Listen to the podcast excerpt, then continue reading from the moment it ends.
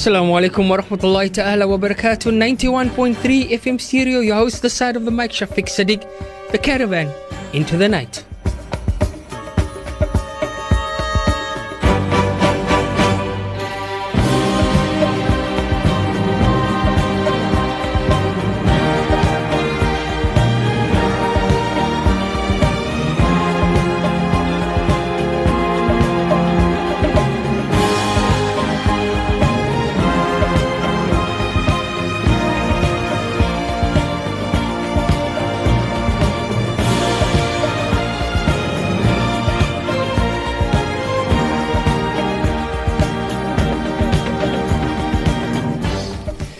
Assalamu alaikum. Welcome. 91.3 FM stereo, 95.8 in the Borland. Audio streaming on www.vocfm.co.za. Welcome to the show Caravan in the Night with myself, Shafiq Sadiq, and Jabira Dixon Muhammad, doing technicals, and of course, my guest in studio.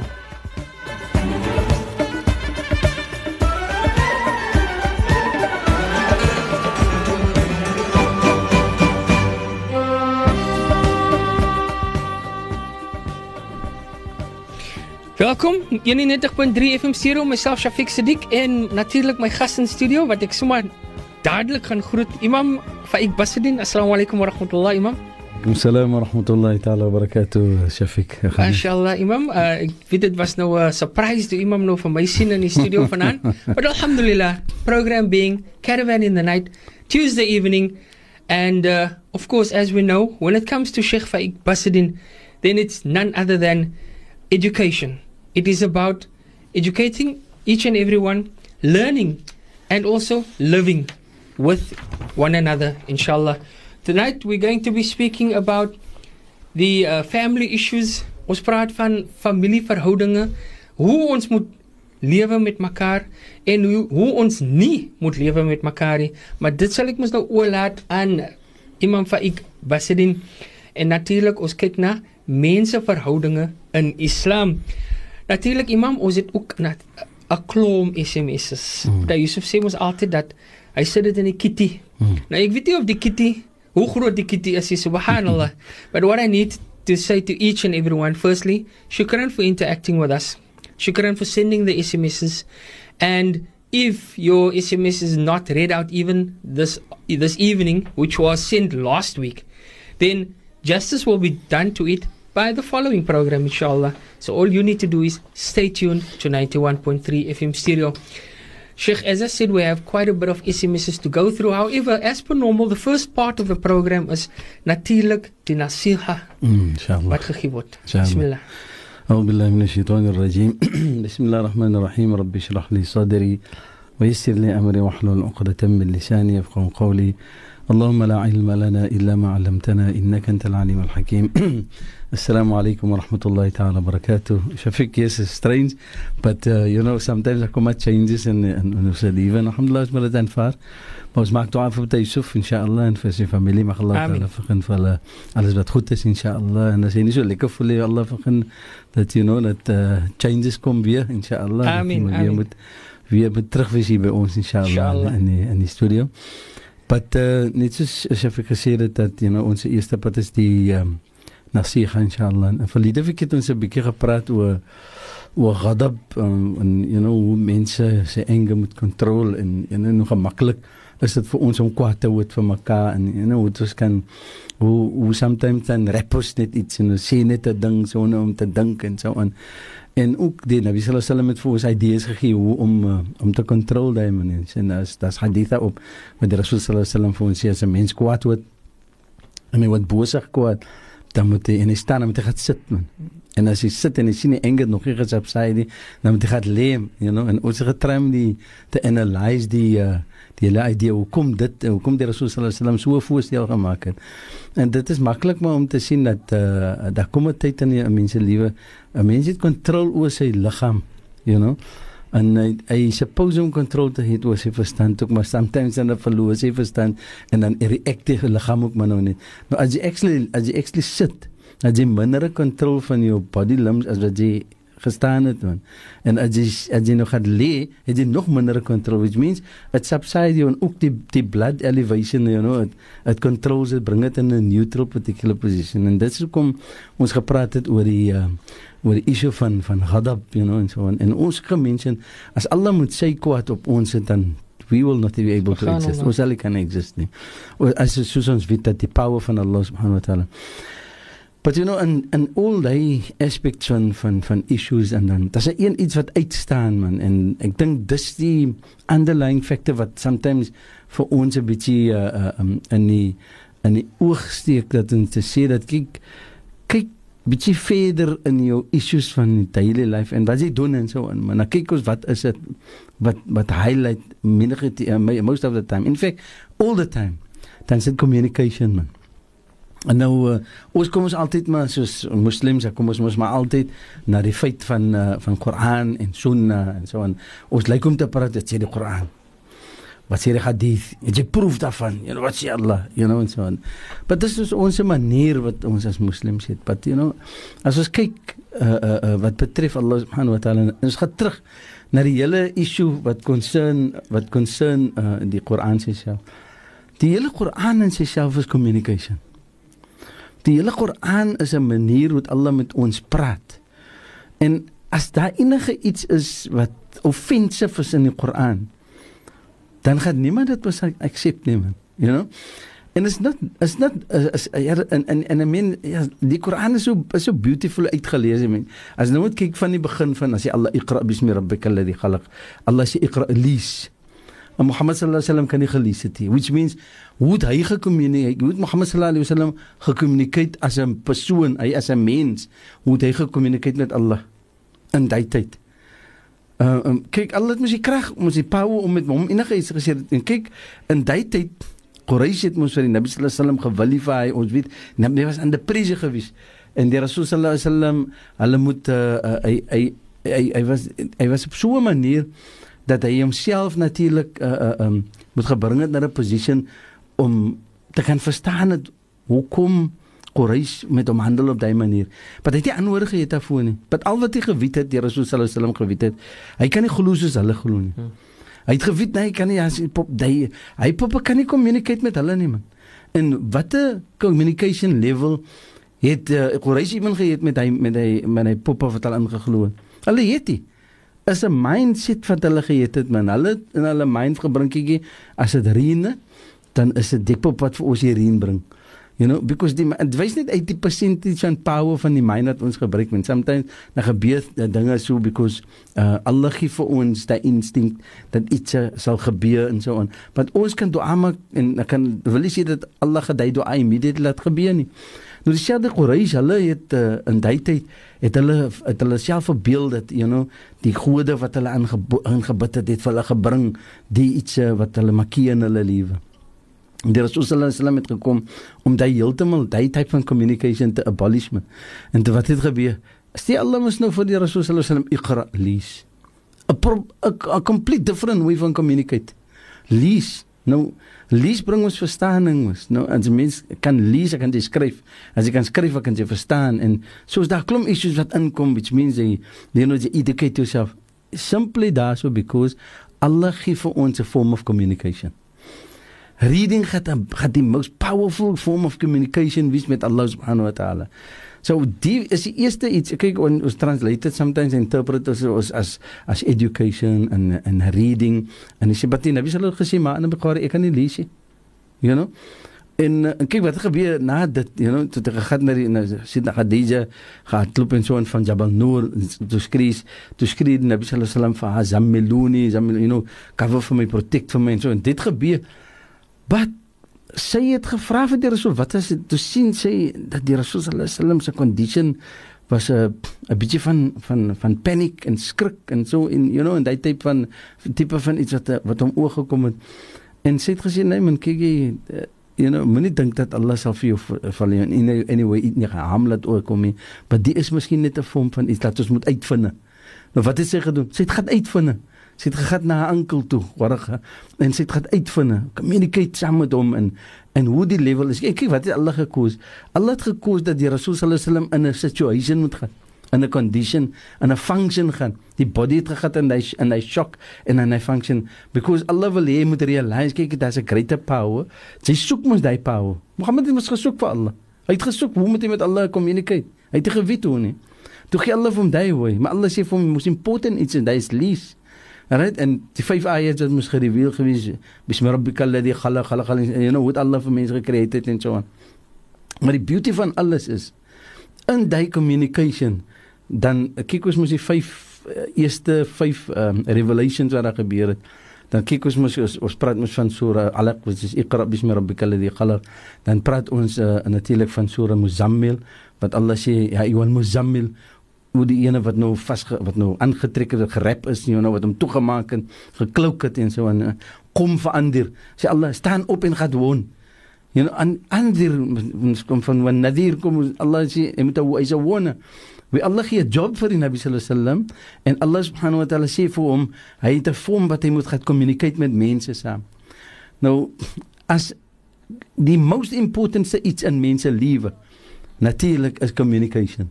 Right? En op hoe manier communicate Allah nie met ons? As ons kyk na die vorms van wat particular wat concern uh, uh hoe die Koran gereveal gewees het. Iqra. Allah sê lees eers. Dan sê Allah ja, Muzammil, die ene wat hom toegemaak het, kom van staan op, gaan woon. Jy nou gaan maak mense away. Ander mense net te sê woon van verkeerde iets nie.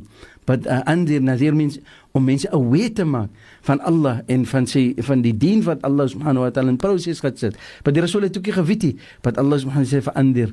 You know rabbaka fakabbir Allah is die is die as die allemaker, you know, is die allerhoogste. En dit is hoe Allah subhanahu wa ta'ala gekommunikeer met die Rasul sallallahu alaihi wasallam to 'n sekere point wat ek die Koran in self is explicit explicit as jy net om vir ons te te wys dat as ons deur die Koran gaan, dan vind ons uit dat uh, daar kom 'n tyd dat mens moet realize dat die communication wat Allah het met mens is op 'n verskillende vlak as wat mens met mens moet hê inshallah. Subhanallah the voice of Sheikh Faik Basidin the imam of the Haydafil Masjid more after this break.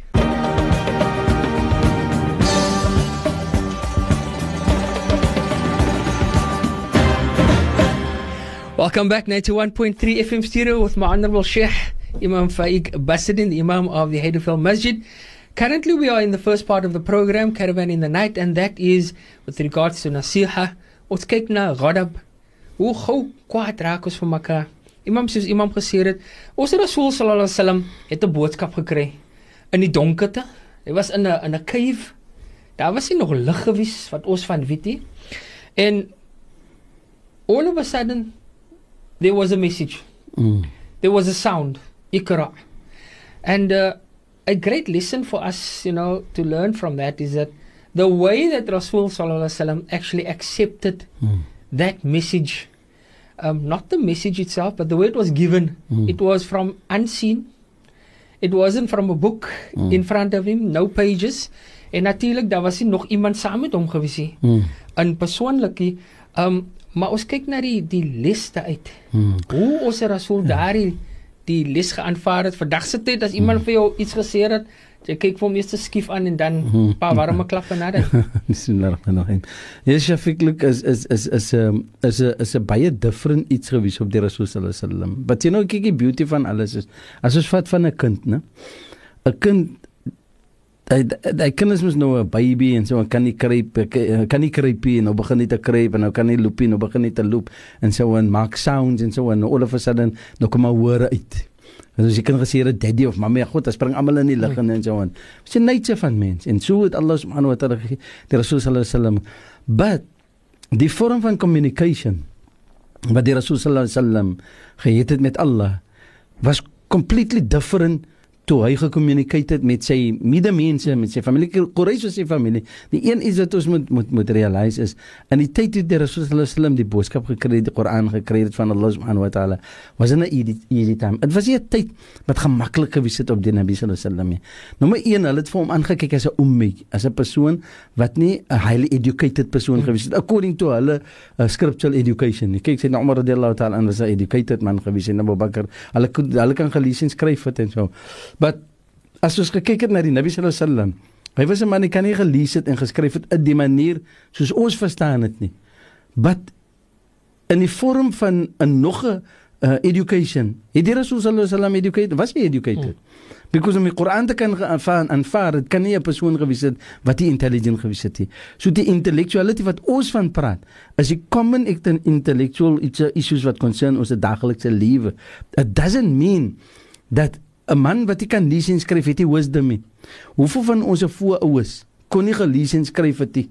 Dan sê hulle vir die jongspanne en ek het altyd die gehoor en my my skoonpa Ibrahim het altyd maar so vir ons vertel ook you know hoe die ou mense altyd eerste dinge gedoen het wat het hy gesê as hulle die ou mense het altyd gesê ek kan nie lees en skryf as jy lees gou vir my die Koran man hmm. nou lees hulle die Koran maar hoe verstaan jy dit da wat soort van communication is daai daai kind ook daai kind kan nie hy praat maar hy kan nie lees en skryf nie Nou, daai communication is 'n vorm van communicate. So whether it a form and sound is of it is a different type of intelligence, there's a complete different type of intelligence because they can verstaan iets. Ek dink jy kan as mos hier uh uh hoe kan ek sê 'n um, hermit of hoe kan ek sê 'n intelligent 'n 'n dom persoon nie 'n doef en dom persoon of 'n persoon wat nie kan verstaan nie. Kyk, 'n doef en dom persoon kan nog verstaan ook. Maar dit is alles met sound, met hoe met signs. Uh, 'n Persoon wat nie vir jou kan hoor nie en ek kan vir jou sien as if as hulle die die die die sign language met hom praat, is 'n vorm van communication, is 'n vorm wat hy persoon kan praat. Hy kan mos nie praat met die tong nie. En die persoon wat doof is, Hy kan nie vir jou hoor nie. Hy kan ook met sign languages. Die enigste persoon wat jy sal weet hoe om met jou kind te kan communicate nie, is die persoon wat blind, doof en dom is. Hmm. En as jy praat van dom, praat jy mos nie van ene wat onnooslik is nie, want ene wat jy wat jy wat jy verstand het, jy man. You know? Ons praat van 'n persoon wat dom is wat nie kan praat nie en 'n persoon wat nie kan hoor nie. Ons praat van 'n persoon wat nie kan sien nie. Daai persoon natuurlik is 'n persoon wat glad nie met jou kan communicate nie. Nou ewe met daai persoon met Allah niks wettelik gemaak op hy persoon nie. En hoe gaan jy vir hy man sê uh, hoe gaan hy persoon wie te salat het? Hmm. Hy kan nie sien nie, hy kan nie hoor nie, hy kan nie die tyd kyk nie, hy kan ook nie hoor wanneer Bilal bang is. Reg? Uh um uh hy kan nie praat nie. Hoe gaan hy vir jou sê ja, okay, ek weet dit is Maghrib. You hear what I'm saying? So, daai vorm van communication wat hy weer gehad het, daai persoon gehad het met mense same, en ewen met Allah is verskillend. Die Nabi sallallahu alaihi wasallam het die heilige boek van die heilige Koran gekry. Hoe hy gekommunikeer met Allah subhanahu wa taala op daai level wat Allah verkies het en daarom sê Allah vir hom, "Red verander, kom, staan op Mohammed. Jy het en jy het 'n manier van verstaan. Gaan praat met mense saam. Gaan communicate met mense saam. Kyk wat sê Allah subhanahu wa taala, "Nun wal qalami wa ma yasturun." En nog iets wat Allah vir ons gee daarso. Drie iets. Die eerste een is jy Allah lees. Right? Die tweede keer sê Allah staan op en gaan praat met mens en die derde een sê Allah vir ons noon wal qalam wa maisr. Allah sê gebruik die pen en whatever factors jy het om te om te om te uh, uh, hoe sê om te preserve, skryf dit af.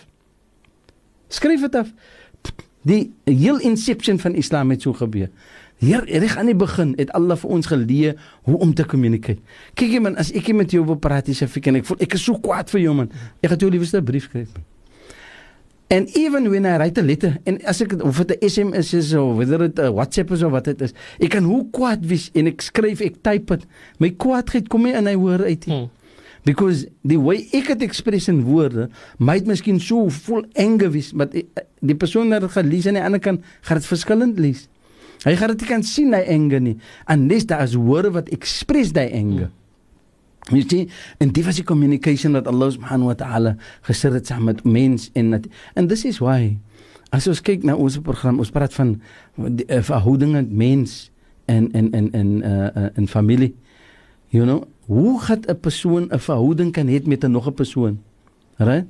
En daai twee is is nie persone wat kan praat met mekaar nie. Kan nie 'n verhouding kom nie.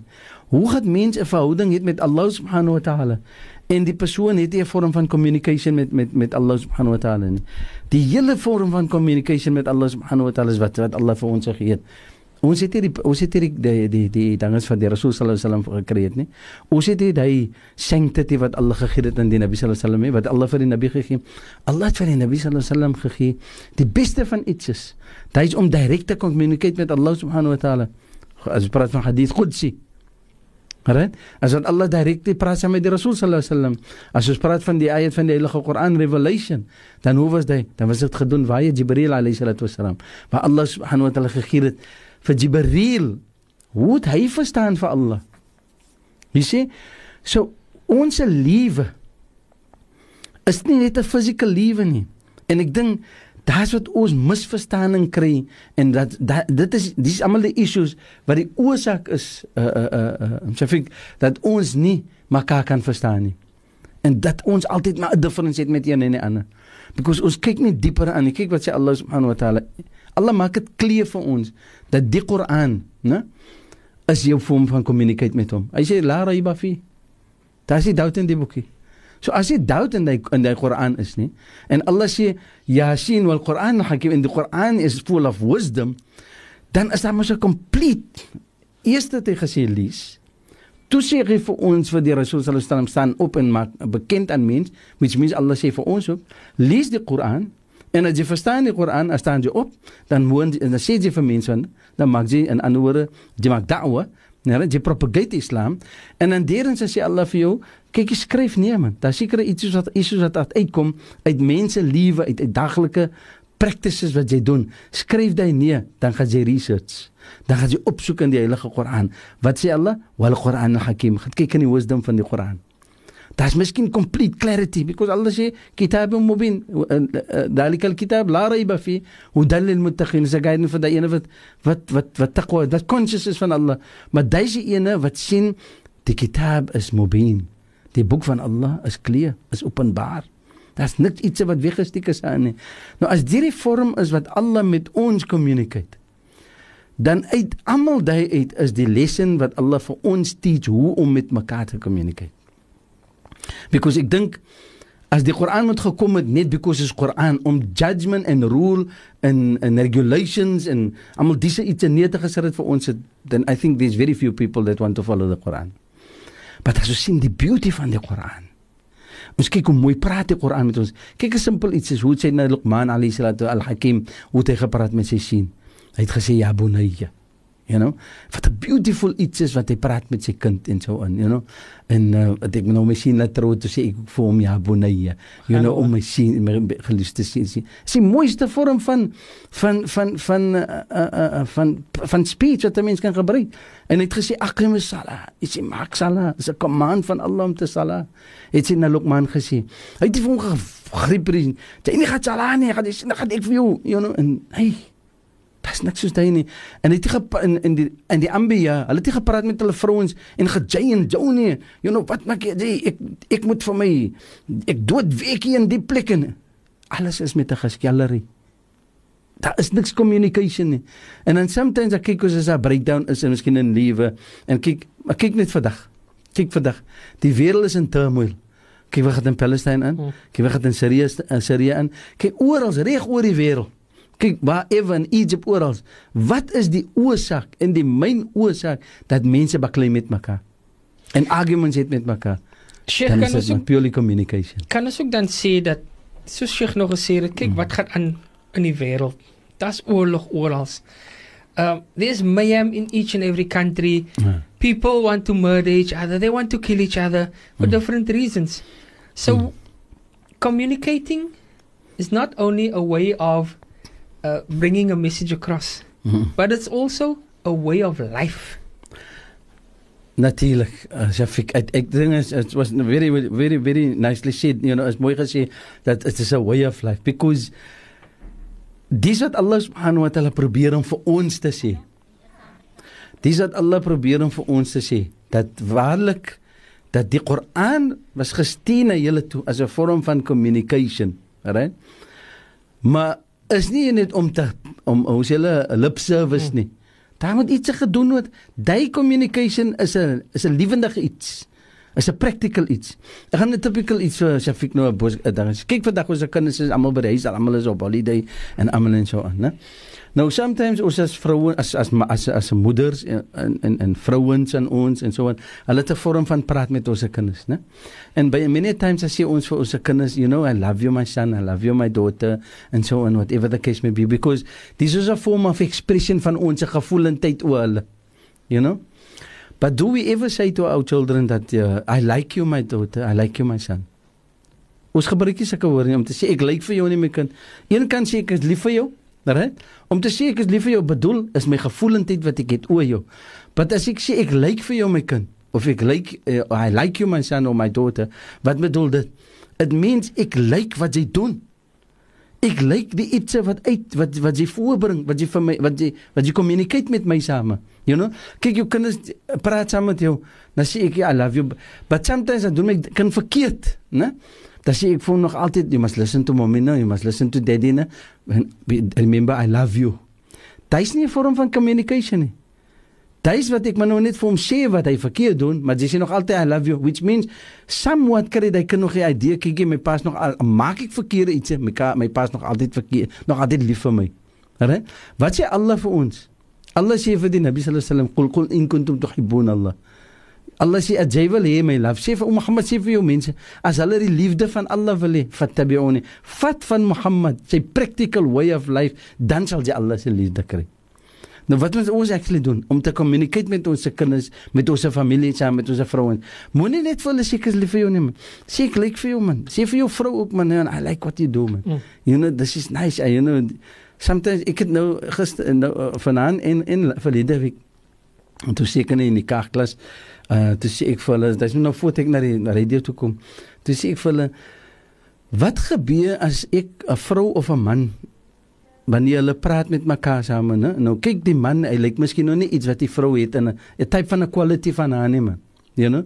Hy lyk dit man you know? En uh, en sy lyk miskien nog nie 'n certain quality van die man ook nie man. But nou kyk hulle gaan mos nie sommer nou vir mekaar sê nee ek voel mos nou het hy persoon het hy daai daai man of daai vrou het hulle nie die reg om daai expression te gee vir daai persoon om te sê kykie ek het dit in so 'n manier gesit om te sê kykie ek lyk hierdie tipe kos wat sy maak hè man. Kos ek eet dit ek het dit nooit geëet by die huisie. My ma het nooit gemaak nie. Nou hoeveel kosse maak ons en ma's almal You know, okay, jy praat van puntjies, dal en curry en sulke goed. Daai is kom in iets wat almal se maas en uh, maas maak, right? Maar nou is daar miskien nog 'n sekere tipe van kos wat ek nooit geëet het by die huis het hier. Ons is mos maar die, die moderate muslims en hmm. so en my vrou is miskien 'n bietjie van die upmark en so wat ewen nou wat gebeur nou. Nou maak sy miskien 'n sekere kos en gaan ek nou vir sien. It's nice. Hmm. Ek ja, ek eet dit maar en vir 'n stukkie agter my nie ja, met die stuk weg nog. Ja, nou. of gaan ek vir mooi sê expressive mooi vir sê met darling you know what it it, it seems nice, you know, but but I don't like it man. Uh.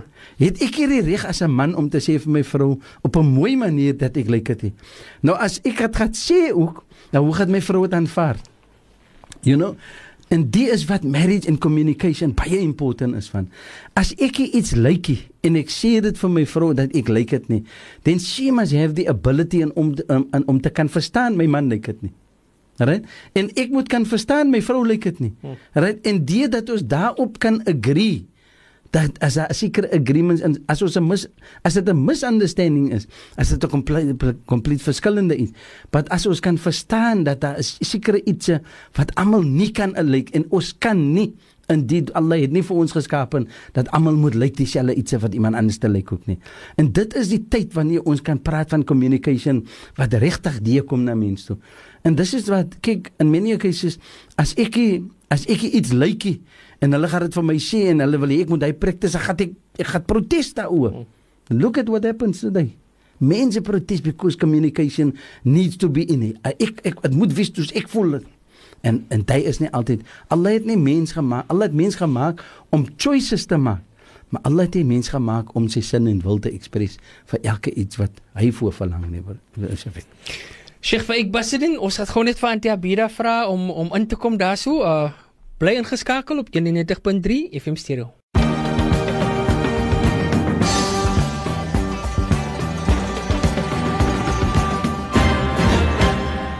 Assalamu alaykum, welkom terug 91.3 FM stereo met myself Shafiq Siddiq en die geëerde Sheikh Faik Basidin familieverhoudinge en menslike verhoudinge in Islam. Sheikh, ons praat mos nou van communication. Mm. En uh soos Antia Abida gesê het, dis 'n Afrikaanse program. Ja. Nou ek verstaan nou daardie die die die manier wat Antia Abida dit mm. verduidelik. Um maar ons mos nou nie aldag wat mens altyd uh sekere tale kan praat nie. Mm. So we need to be tolerable. Mm. En uh daardie woord tolerable Mm. en communication dit gaan eintlik hand in hand. Mm. Ja, uh, um, natuurlik Shafik, you know, uh, as 'n mens praat van tolerance en dan praat jy mos nou van ene wat 'n bietjie geduld ook het, man. Mm. Ehm um, ek dink is dieselfde bedoeling, maar ek is nie so seker nie dat hy so nou gewys het sal hy nog gesê dat jy af nie. Maar weet net so net so swak soos jou Afrikaans is, is myne ook maar nou ons praat mos maar Afrikaans ons Die ons huis, mengels. ja, ons huise taal en Alhamdulillah. dis die beste vir ons. But uh, but you know it is is waar wat jy sê dat you know 'n mens moet kan tolerate een en die ander, you know. En en daar kom jy en dis wat ek natuurlik voor van gepraat het vroeër foto's in die breek gehad en dit is dat as 'n mens as 'n as 'n man en vrou specifically you know. Kyk kyk as jy vat 'n broer en suster ook man. Wat 'n broer en suster het altyd maar 'n 'n smooth communication het maar altyd maar 'n green relationship en alles. Hulle het die beste van 'n relationship while hulle groot word ja al die tyd you know. Maar daar's maar altyd maar 'n argument. Daar's maar altyd maar van you know dit my skoene onder jou kooi en whatever en whatever the case may be you know daar's maar altyd daai differences wat wat ons het met mekaar same but daai is die rede hoekom ons kan agree met mekaar Hmm. Daai is die heel en daai ons until ons en en ek probeer altyd om vir onsself te aandagtig te maak dat jy Allah het vir ons verskillend gemaak van een en die ander. Ons het nie almal dieselfde kapasiteit. Imagine almal moet kan verstaan net soos die Nabi sallallahu alaihi wasallam kan verstaan net iets uit. Dat die Koran moet dan dan die Koran simpel gewees om te verstaan. Wie is die enigste ene wat complete understanding gee van die Koran? Is die Rasul sallallahu alaihi wasallam. Right?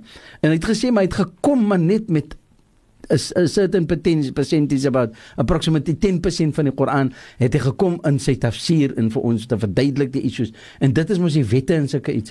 Maar hy het geblad bly die res van die Koran vir die umma om te gaan discover. You see, so alles het nie na ons gekom en even as die Rasul sallallahu alaihi wasallam alles met gecommunicate het met ons. Elke iets wat in die Heilige Koran is op so 'n manier dat ons nie nodig het om te gaan soek vir as time unfolds, gaan mense moet soek diepere antwoorde vir dit. Die qibla natuurlik. As ons kyk met dit. Dit is die, die vorm wat ontstaan in na die rigting van die heilige Kaaba. Right? Vandag van jy swin jy mense. Hy staan binne in die haram, né? Nou sê jy vir jou nog altyd jy het nodig om te die Kaaba nie. You know, because hy vat die eie shatr al Masjid al Haram. Jy moet wees in die Masjid al Haram so jy kan staan enige al staan ek nou face uh uh Saai straat, né? Dan is dit alright because Masjid al Haram. But Masjid al Haram is vir die ene wat buite kan die Masjid al Haram is. Because dis die precincts van die area van en ek was ek was amazed wat ek vir die Botashi Kiki wat um, you know Sheikh you need uh, die met Shatr al Kaaba. Toe sê hy vir my nee, uh, Shatr al Masjid al Haram. Hmm. Toe you know is 'n vorm van inter nou hoe gaan ek communicate met hom om vir hom te sê kykie boeta dis hoe die heilige Koran praat dis is hoe hy die Koran verstaan Daai ons daai persoon die Koran verstaan because die Koran sê nie vir ons ons moet face die heilige Kaaba nie maar die Rasul sallallahu alaihi wasallam het vir ons kom leer wat is ons qibla nou wat gebeur as jy binne die Kaaba staan wat face jy dan Jy kan nie die jy kan enige direction face, maar jy kan nie face die opening van die Kaaba nie. As die Kaaba se deur oop is, dan kan jy nie daai direction face nie. You know what? Nou staan jy bo op die Kaaba. I mean, die Rasul het vir ons geleer daai. So ons het ons sources, right? Maar die vorm van communicate na 'n volgende na 'n derde persoon, dis wat important is. Ons kyk ook dan na die persoon wat soos Imam nou die die voorbeeld maak van binne in die haram Hmm. en uh Salani in die in die rigting van die Qibla nie. Mm. Um ons kyk na daardie persoon se opleiding. Vanaf die huisverlating. Mm. Natuurlik ons kyk hier in die Kaap en het ons mos nou klasse vir Hajj en Umrah. Mm, mm. Um wie sê hulle dieselfde geleentheid gehad Mm. om te gaan? Nou is uh, uh, wel uh, uh, uh, Shafiq ek meen uh, Allah subhanahu wa ta'ala relate na ons in die Rasul sallallahu alaihi wasallam het gecommunicate. This is why ons form of communication met Allah en sy Rasul is hadith en Quran. Right? So as die Rasul sallallahu alaihi wasallam gesê dat talabul ilmi faridatun ala kulli muslimin wa muslimatin abdulat, hy het gesê dat die communication van jou met my as 'n Rasul van Allah, jy moet gewetensskap gaan opsoek. Nou as jy nie die gewetensskap gaan opsoek het, sal jy nie my woorde verstaan nie. Kyk, die Rasul het gecommunicate met ons. Hy het mos gesê, die Nabi sallallahu alaihi wasallam het gesê, kyk die die die die die beste van followers gaan wees wie diegene wat die sahabas wat uh, in sy tyd in is, nee, hy het gesê diegene wat nie vir my gaan sien nie. Die mense wat nie van my gesien het nie. Die mense wat van my gaan follow wat nie eens eer geheer het om vir my te sien of van my te gevra te vra en sê wie antwoord ek kan gekry het nie. Maar hulle moet vat van die wat daar is, wat daar geskryf is, wat daar, you know. Hoekom het die Rasul gesê hulle moet nie hadith skryf nie? Because van the inter differences of opinion van interpretation. En dit is hoe die rasul met ons gecommunicate het. Hy het iets daar neergesit but is my and is responsibility om daai iqra wat Allah van praat om te gaan lees om te gaan leer om te lees en hoe om te communicate. Because kyk 'n simpel iets is die Nabi sallallahu alaihi wasallam het gesê ne uh, la salata illa bi fatihatil kitab. Da is die salani en lees jy lees die fatiha van die heilige Koran né En dan is daar nog 'n narration van die Rasul sallallahu alaihi wasallam wat hy gesê het la salata illa bi qira'ati al-Quran. Daar is nie salat nie behalwe te lees van die Heilige Koran. Nou is 'n vorm wat die Rasul met ons communicate. Wat wat vir ons wat sê? Daar is sekere mense wat gat kan lees en daar is sekere mense wat kan beter kan lees. En dit is wat gebeur vandag. Die common iets is dat die common value en die common denominator tussen ons as moslems is almal ken die Surah Fatiha. So almal kan baie die Surah Fatiha. Maar jy kry diegene wat baie fluent en baie affluent is met die Heilige Koran. Dan kyk so wat Imam Hanafi kon sê, dan kyk is nie nodig jy moet net die Surah Fatiha baie nie. Maar jy kan baie enige iets wat ook maar dieselfde content het van die Heilige Koran van die Surah Fatiha. So jy kan ook net enige iets gehad baie nie. Hmm. So die Rasul het 'n vorm van communication gehad met ons. En dit is wat Allah subhanahu wa ta'ala wil. En kyk, né? Ons het gepraat van die 5de revelation van die van die van die beginsel af die vyfde revelasie was oor Fatiha. Wat Allah vir ons gesê. Alhamdulillah rabbil alamin, né? Al die dank en prys kom toe vir wie? Vir Allah wat die alle maker is. Wat sê Allah? Allah sê Allah sê iyyaka na'budu wa iyyaka nasta'in. Nou die ulama van tafsir, hulle hulle diferensie, hulle divide mos oor Fatiha in drie verskillende uh, uh, sections vir ons, né? Nou daai iyyaka na'budu, wie daai wat hy sê? Dis ek. Ek is 'n slaaf van Allah. O Allah, ek aanbid vir U. Right? Wa iyyaka nasta'in en ek versoek van U, wat soek ek? Ek soek U se help. Nou wie se communication is daai? Maar wie het aan die begin gecommunicate met my? Allah het gesê vir my alhamdulillah. Allah sê ali dank en prys kom toe vir Allah. Het ek reg om te sê vir my van my kante af. You know, ali dank en prys kom toe vir my. Ander man gaan vir my sê wat moet ek vir jou? Hoe hmm. dankbaar is vir jou? You know, wie is Zairan en so. Nee. Allah sê dit. So Allah communicate met ons in 'n way om vir ons te wys kykie, daar's niemand anders te om voor dankbaar te wees wat net vir Allah. Dan sê Allah maar jy sê ook vir my, ja Allah, ek sê vir u, ek dank vir u, ek is ek gee almal daai na u toe en so en, en ek is u se slaaf. Man sê ja kan abudu. No, dit dat ek daai follow daai konsep wat Allah vir my gegee het in dankbaarheid, dan sê ek vir Allah, Allah, ja kan abudu wa ja kan stain ek aanbid vir u. En van u soek ek alleenlik wat soek ek? Ek soek jy die assistance right? Right? Ihdina as-siratal mustaqim o Allah guide vir my En vir ons almal, en sien Allah sê nie Allah sê ook nie vir jou dat jy moet vra vir jouself. Nou kyk die vorm van communication is in 'n plural vorm. So Allah wil hê jy moet nie selfies wees ookie. Moenie selfies wees om net vir jouself te vra nie. Vra vir iemand anders te ook because daar might miskien ene wees van jou gemeenskap wat nie ook daai verstaaning het nie. Maar dan gee Allah waar jy jou request, dan gee Allah subhanahu wa ta'ala vir jou die direction hoe om dit te kry edene as sirat mustaqim. Daai sirat, hy strydpad en so aan. So wys dit uit vir ons uh, Shafiq. There is various different forms of communication met Allah subhanahu wa ta'ala. Maar die communication wat Allah met ons particularly het, is nie dat ons net met Allah moet communicate nie. Wat ons miskien sometimes die miskonsep daarvan is dat Allah wil hê ons moet met een en 'n ander communicate op daai manier nie net met Allah nie. Ek weet 'n simpel iets is man. Kyk jy as ons weer praat eens van kinders en so aan. En ons praat van familie ons. Hoeveel keer sê ons uh, uh, vir mekaar kyk jy, dis efik mashallah you fast learner, né? It's a simple iets. You fast learner. Um, never mind wat dit is. Ja. Alles doe klein dinge. Uh, hoeveel keer gee ek 'n man 'n uh, uh, krediet om te sê, "Nee, hier's 'n fast learner." Jet hy is 'n vorm van communicate met hom of hom te sê kyk jy sê hoorie dis nog het vir my instinkte en my sê nee kyk jy's 'n fast learner as die ou sê ek is 'n fast learner dan moet jy read more ek moet meer communicate hmm. en so dit is is dit inspire sommer 'n persoon om iets te gaan meer te gaan uit van wat gebeur met hy it escalate van een level na die ander level and then it be my communication even more clear. Bly geskakel met uh, Imam Faik Basidin. Ons is terug na hierdie breek.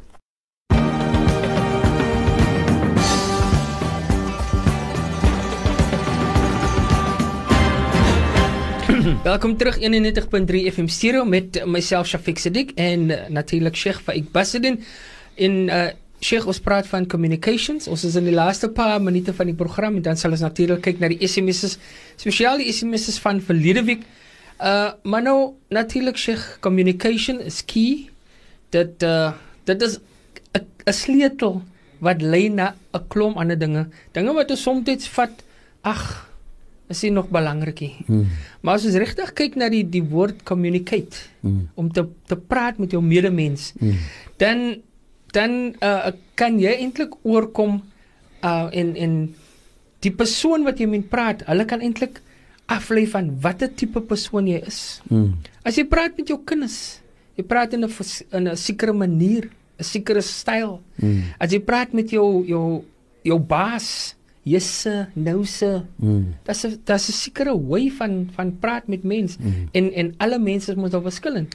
So communication brings across mm. the person's attitude as well in the yeah. way they communicate. You know, uh, Shafiq, uh, as as ek nou ek, ek luister nou wat jy wat jy nou sê daar, so ek dink in die classics van communication is daar iets wat wat, wat sê dat you know pay attention attention to the tone of your mm. voice. Kyk, luister maar net na die volume en die tone van die way jy praat. Kyk, 'n mense 'n men hulle sê mos sometimes body language né? Is mos is, is, is uh, it speaks louder than words né? But in this sense as jy kyk die toon van 'n mens né? Kyk 'n mens se toon en dis die dis die importance van sound right? Jy mens al die sound vir sig nie daarom ek sê as jy praat van musiek en so niemand kan musiek maak nie. Ons kan nie maak musiek nie. Daai instrument kan ook nie musiek maak nie ons ons use maar net certain iets om om te om te om te create 'n sound. But die sound as dit kom van hy waves en Allah nie gaan dit nooit daar wees nie. Dan gaan dit net soos iets wat wat wat wat niks sound maak nie. Nou die simple iets is ja, your tone and voice is baie important. Kyk sometimes Nou wil ek vir iets sê maar ek wil dit is 'n mooi die sentence is 'n mooi sentence wat ek gesê.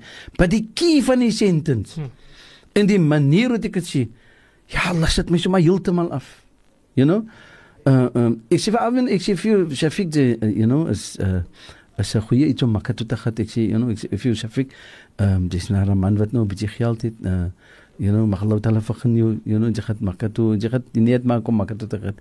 Dis is mos nou 'n mooi iets wat ek vir jou sê né maar nou sê ek vir Shafiq wat maak jy wanneer gaan jy makker toe? Hmm. Ek moet tyd vir jou toe te gaan. Dis mos 'n man wat geld het automatically die key die tone die approach van daai mooi hoor maar completely 'n uh, uh, negative oor. Nog het ek dink hier wat wie jy dan vir my te hmm. vertel man. You know that type of thing and this is why key in communication pay attention to your volume. Pay attention to your tone. Dit is baie important. Kyk, man en vrou, how many times dan is 'n miscommunication, you know? Awel die man se maar die vrou talak ook nou. You know, die vrou wil gaan vir 'n vas, ek wil niks hoor nie. You know, what is this? Is the cause of it's because the manier hoe dit gekommunikeer word met een en die ander. En you know, en, en die Rasul wasallam het eintlik vir ons geleer, man. Is mooi om 'n pet name te hê, man. Hulle call dit 'n kunja, you know, 'n 'n 'n nickname. 'n pet name, né? Dis hulle sê 'n nickname. Dit het 'n kunja en, en, en ja, byna en en Arab sê hulle daarvoor kunja. Ehm, um, kus Abu Hurairah you know, the father of the kittens, mm. you know. It, uh, wasn't his true name, but the thing is this, because this man was so affectionate towards kitten, it's a baie lief gewees vir 'n kat en so on and, en so on en met Allah the Rasul sallallahu alaihi wasallam gegee daai bynaam, which is a which is a recommended bynaam, you know, as as 'n naam is 'n kunya, wat mooi is man, Abu Dhar al-Ghifari, you know, and so on. It is is is names but affectionate is man. Nou gee jy vrou miskien nou 'n 'n 'n bynaam but the effect what which you find jy as 'n persoon as 'n man en as 'n vrou. Dit moet van albei kante afkom. You know what, what they, you find the affection in thy naam wat gegee word.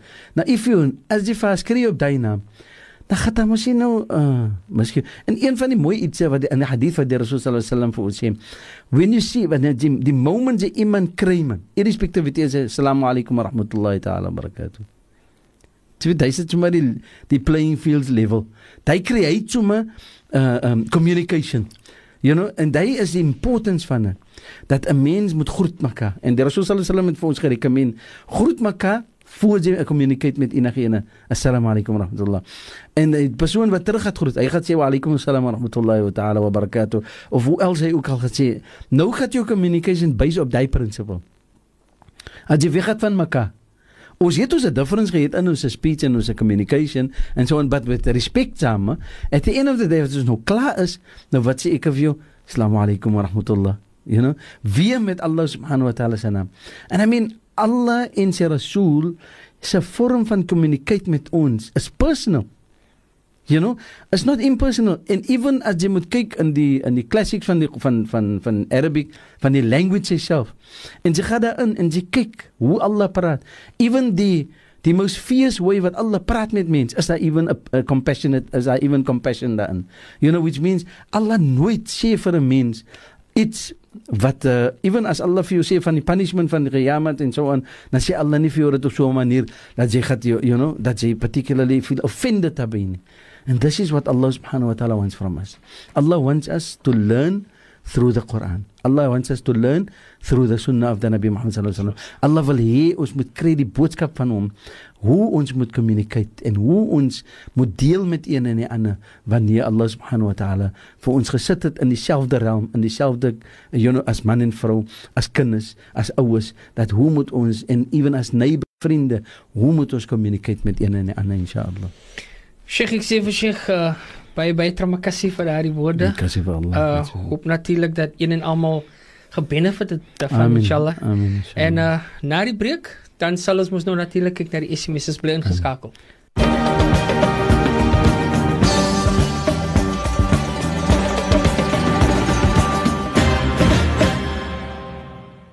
Familieverhoudinge en menslike verhoudinge in Islam met uh, myself Shafiq Siddiq en Sheikh Faik Basidin Sheikh. Mm. Ons gaan ons nou natuurlik na die SMS's. Mm. Ons vra ook een vir een en almal om hulle SMS's te stuur na die nommer 47913. Maar daar um, ons het nou die kitty opgemaak en subhanallah die kitty vloei nou oor is ons Sheikh. Ons gaan sommer dadelik daarin. Inshallah. Van die van die nommer 6925. Assalamu alaykum Buta Yusuf en Imam Faik Basidin. Shukran so much for a most beautiful program. My late father always said a reminder is so good for a Muslim. Allah give my father the highest place in Jannah. Amen. Amen.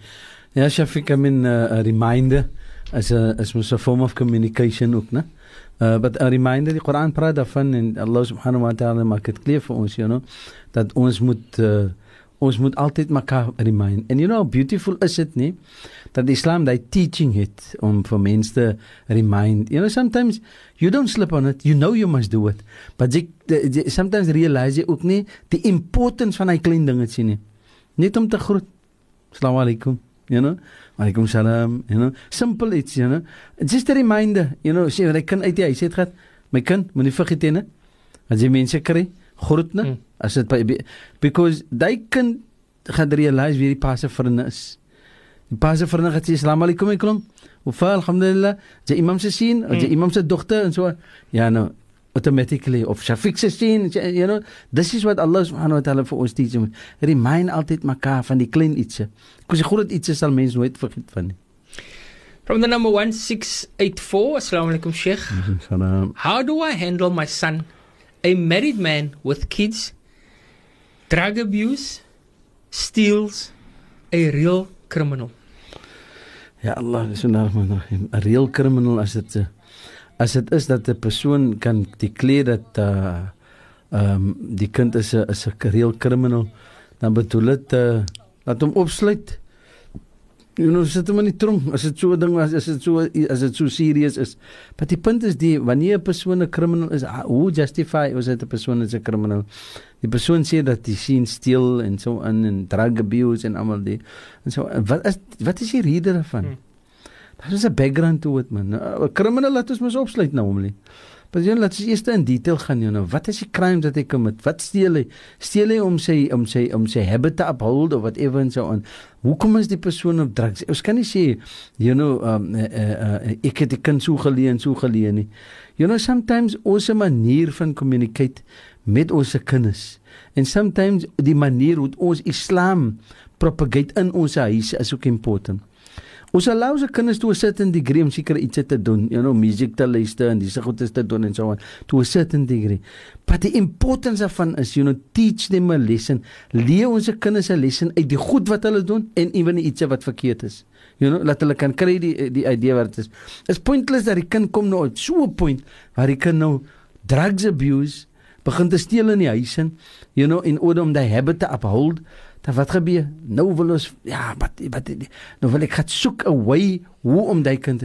Sometimes die ouers het alles gedoen. Sometimes het die ouers alles gedoen, so ek net net om 'n uh, uh, uh, 'n bietjie inligting te gee daarop. Die ouers het alles geprobeer met die kind. Hulle het die kind mooi opvoeding gegee van kinds af. Maar die kind het nog altyd dan moet ons hoop het. Hmm. La taqanatu min rahmatillah. Moenie hoop opgee in Allah se genade nie. Vra nog vir Allah om my kind te guide. En as dit so is dat hy kind by mistake miskien af van die pad gegaan het, you know, dan sal Allah subhanahu wa ta'ala hom terug laat kom because hy basics en sy foundation, hy was important gewees wat geleë gewees het deur die oues. Shukran imam. Die volgende een sê assalamu alaykum imam. Is daar 'n naam soos Siatra? Ek gaan dit uh, uitbrei vir imam is S I A T R A H Siatra. Ek ja, like it is. Ek ek het eers geweet ek so 'n naam hoor. As dit 'n naam is, maar dit kan nie dit kan nie is 'n Arab naam nie of wat se naam dit is nie. Wat is dan nie ek dink die persoon moet meer inligting gee wat betref die naam voor ons enige iets kan uh, by Edda by inshallah. Inshallah. Assalamu alaykum. Kan jy een keer hoe doen neem of moet dit 3 maal wees? Omdat hulle sê werk spaar saam met ja. water. Ja. Oh, water. Dis ek uh, sê vir kyk die son is was om 3 keer te was, maar die die veld is mos een keer. So as jy een keer gewas het, dan is jy die veld gekomplete. You know? En as dit is dat water, die persoon het min water en hy moet spaar saam met water, dan is dit 'n veld op hom om te was een keer because een keer is vir jy kan nie net daarom eh, you know as jy leer nie fiqh en jy baie nou weet hoe fardal do jy dit as jy eerste keer jy kan nie weer net nou weet hoe fardal do jy because daai seisoen daai jy fardal die right so die jou eerste keer wat jy gaan wat jy gaan nee as jy fardal en die tweede keer as jy bismillah right en jy net ook jy fardal do jy dit by elke fardal wat jy gaan maak You know because daar is 'n farl. Dit is 'n farl. Maar jy nie net een keer. Jy het nie nodig om te nee uh uh sunnatan agter jy fard geneet het. Nou die tweede keer gaan jy weer sunnat nee uh, uh was een keer en as jy klaar die een keer gewas het dan neem jy uh, uh, neem jy die vier kyk as mens die vier patte wat jy kan was, hè? En as jy die vier fard patte gewas het dan is jy aptas klaar. Dan jy niks nodig om ekstra by te en nee, soos die persoon sê dat water moet ons mee week spaarsam. Ek dink ons is in daai krisis van water inshallah. Assalamu alaykum imam. I dreamt of Nabi sallallahu alaihi wasallam twice.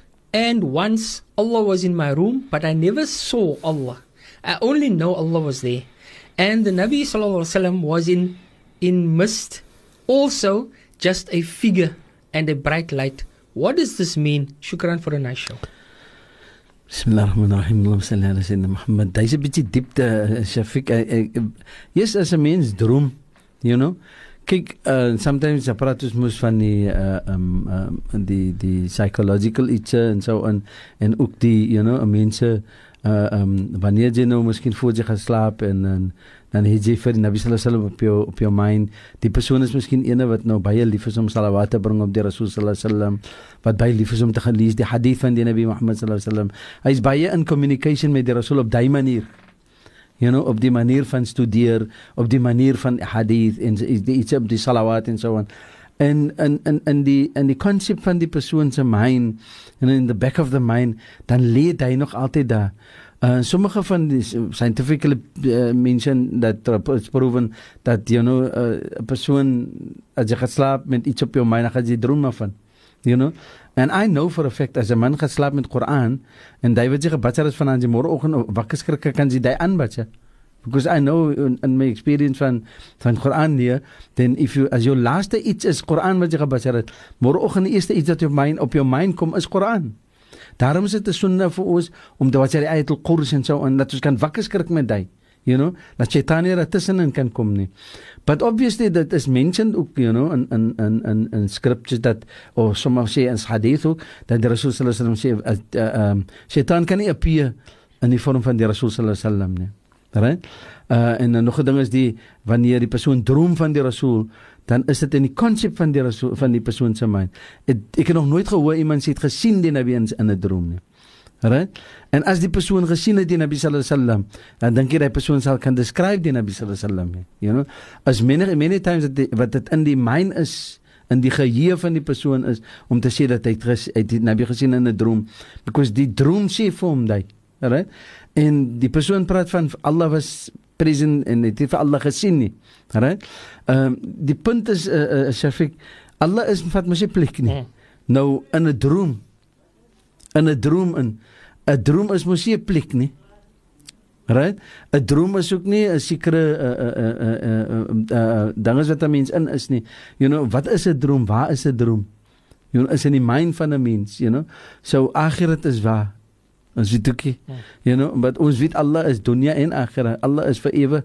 You know, Allah het nie 'n plek nie, Allah het nie 'n beginsel nie.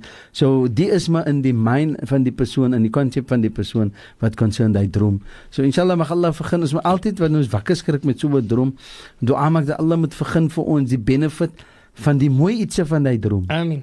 You know, en Allah moet weghou van ons die ietsie wat 'n detriment is en 'n nadeel vir ons van so van enige droom inshallah. Amen. Amen.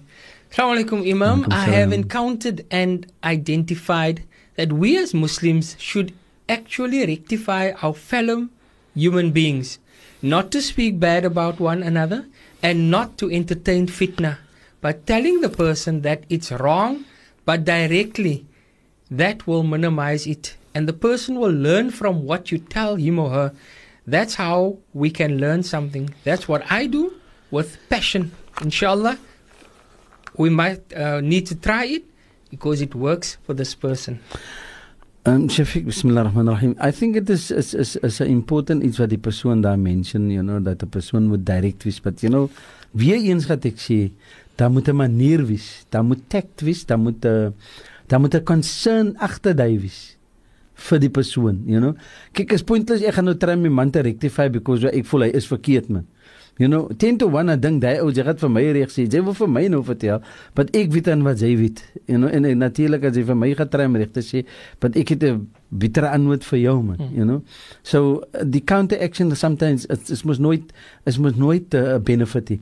But wat as 'n persoon moet reggebring word? Die uit van die hadith sê mos stryd vir jou. Ja, you know, man amin kom munkar en fal ghayru bi hadith. You know, as jy iets verkeerd sien, dan moet jy dit reg sit man. Nou sometimes dan wil ek 'n persoon sê man.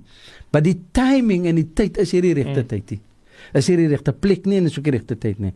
So wanneer daai moment wanneer iets gebeur, you know, en die environment is right. Kyk, jy gaan net die persoon uh uh um 'n simpel iets van um hoe se janaza geet man en die persoon is 'n moslim. Toe laat hulle die persoon in die gat klim. You know? En um maar toe toe kom dit na my notas dat die persoon is 'n moslim. En toe vra ek nou vir die ene wat nou die wakil is net om die um, om die ander persoon because die persoon wat die moslim is 'n bietjie frisserige persoon nou. Nou vra ek kyk dan kan hy nie change die frisserige persoon met die persoon wat die wakil is self laat hy inklim. You know because as 'n fard op ons om die dooie te begrawe. Right? So wie op wie is dit die fard op die moslim of nie moslim? Op die moslim. Maar nou as ek moet gesê nee, moet ek ek het hom afklim uit die gat het jy 'n moslim is jy nou jy kan nie nie. You know what so dan gaan ek mos nou aan die mense gesig vat man. You know is mos jy mooi ietsie. Die familieverhouding is baie close, you know. So wat moet ek nou maak? You know, you need to use tact op daai ietsie because Islam is daar vir almal. You know, die ietsie soos dit leë mens wat nie eens moslim is nie. Hy kan leë uit daai uit dat jy nou die is wat Islam sê. Die persoon mag nie trou met 'n 'n Christen man, mag nie trou met 'n moslim vrou nie. Hoe moet jy hoe sit jy daai voor vir die vrou? Hoe sit jy daai vir die vrou voor? Hoe gaan ek daai verduidelik vir 'n vrou dat die man moet verstaan dat hy moet 'n moslim wees om eers met haar te kan trou? You know what I'm saying? So daar da is maniere die, die res is reg dat ons mekaar moet rectify. Ons die hadith sê vir ons dat die Koran praat ook met ons directly.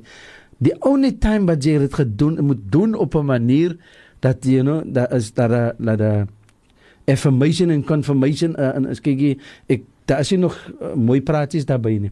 En jy's direct to the point en as das force in jou in jou woorde is wanneer die persoon deny om te om te accept jou jou words man whatever jy gaan sê vir hom.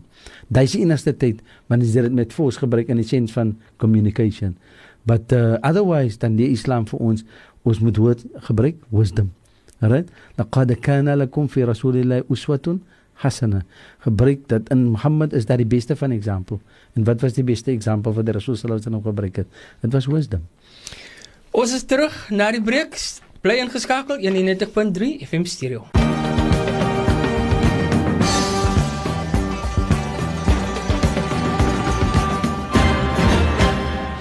Welcome back, 91.3 FM Zero. Myself, Shafiq Siddiq, and Jabira Dixon Mohammed doing technicals, and of course, Sheikh Faik Basadin. Sheikh, we're on the SMSs, and uh, the next one says, Imam, ek is altyd hier vir my man.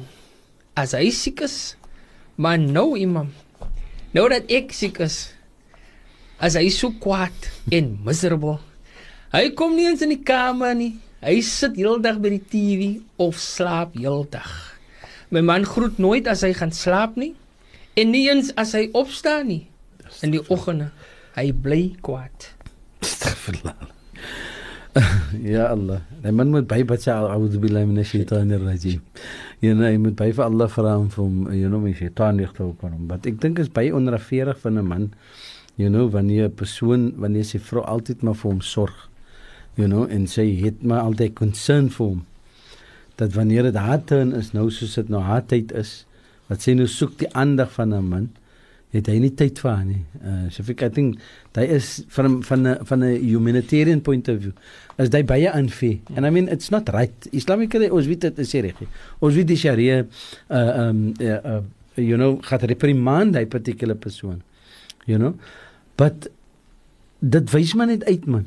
Daar is nie 'n communication met hy met hy persone daar nie. You know, die vrou moet natuurlik vir hom leer en vir hom wys man, kykie boeta. Assalaamu alaykum. As jy gaan slaap ook man. Groet hom sommer drie keer man. You know, force jou jou way op hom, you know, dat hy vir jou moet teruggroet. But do it nicely, you know, moenie gaan nou vulgar wees en hom skoffies nie. As jy nie wil groet jy net vir hom assalaamu alaykum. Sê hom uh, salam assalaamu alaykum my geliefde man, you know, hmm. whatever. Sê vir hom iets mooi en so aan. As jy nie wil antwoord, fine. Tomorrow night you do the same. The next night you do the same and doen dit you know en dan gaan 'n tyd kom wat hy skaamlik gaan hy miskien of jy sê salam salam whatever the case may be it will come you know sometimes as mans as hulle uh, because hulle ego hmm. is hulle te skaam om te wys hulle is verkeerd ook of hulle is te skaam om te wys dat kykie se hulle wil die minste wees nie you know of kykie um, ek is skaam om my vrou hoeveel mans is te skaam om of te bang om te sê vir sy vrou is lief vir sy vrou nie You know? Is amper soos is amper soos 'n disease is of iets verkeerd is om vir jou vrou te sê hoe jy voel oor haar en you know en wat jy dink van haar en en even so vir 'n man om te groet. You know, is because ego wat so maak. Dis dis kibber is you know is is arrogance wat so maak. En dit is totaal haram, you know, en meer ons as mans en specifically hierdie persoon. Hy moet realize dat dit 'n tyd kom wat hy miskien as hy vir hom niks kan doen nie, wie gaan moet vir hom help? Imam Maar nou net om om by te voeg nou. Ons het altyd gehoor hulle sê jy mag nie 3 dae kwaad wees vir jou moslim broer nie. Ons kyk hmm. eens na die siekte nie. Ons kyk eens dat hy nie en is daar wel wie om te kyk na sy vrou nie. Ons kyk nou net dat sy sê hy's altyd kwaad. Hy's altyd maar wat ek dink wat meer wat sy daar bedoel sy fikus nie dat hy kwaad kwaad is nie. Maar jy nou is 'n moeilike man ah. man. Sommige mense is bedelik man. you know because hy hy hy wil nooit groet hê man. Ah. You know, hy's hy's hy's 'n uh, uh, hoe sê hulle hy hy's hy's 'n morbid mens. Hy's 'n you know, hy's 'n man wat hy wil net met homself wees. Hy's 'n selfsugtige persoon man. You know, en jy kan ook sê die man is onbeskoffie. But I mean as jy nie groet nie, dan kan ons sien hoe hy is onbeskof en so aan because so onbeskofte mense wat jy vir jou teruggroet het. En daar's niks verkeerd nie. As die vrou nou miskien 'n vrou is wat nou rondloop en sulke dinge en so is 'n different saak man. But Ja, Allah Shafiq, as 'n mens vir jou groetie, ek dink daar moet baie iets verkeerd met jou as jy 'n persoon wil terug. Ek meen vandag jy kry mense wat vir jare nie met mekaar gepraat het, jy praat met as die persoon inkom groet en sê assalamu alaykum. Mm. Um, Ja. um, wat wat ek wil brom my, maar at least hy brom iets man. Mm. You know om te gee acknowledgement dat hy groet terug man. Ek dink die persoon moet uh, die vrou moet net aanhou om vir hom wat sê nie lykie om vir hom te sê daarvan sodat hy kan realise eendag dat jy nou dag het 'n tyd kom wat sê wat hy vir haar dringend gaan nodig het en dan mag dit miskien weer te laat wees vir hom. Imam, die volgende ene klink amper dieselfde.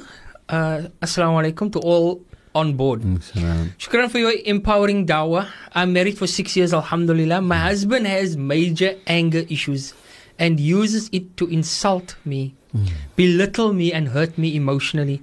His foul language is pathetic. In that state of anger, he does not utter a word for days on end.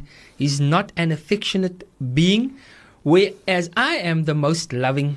Is there a dua that will soften his heart so that we can live in peace and harmony?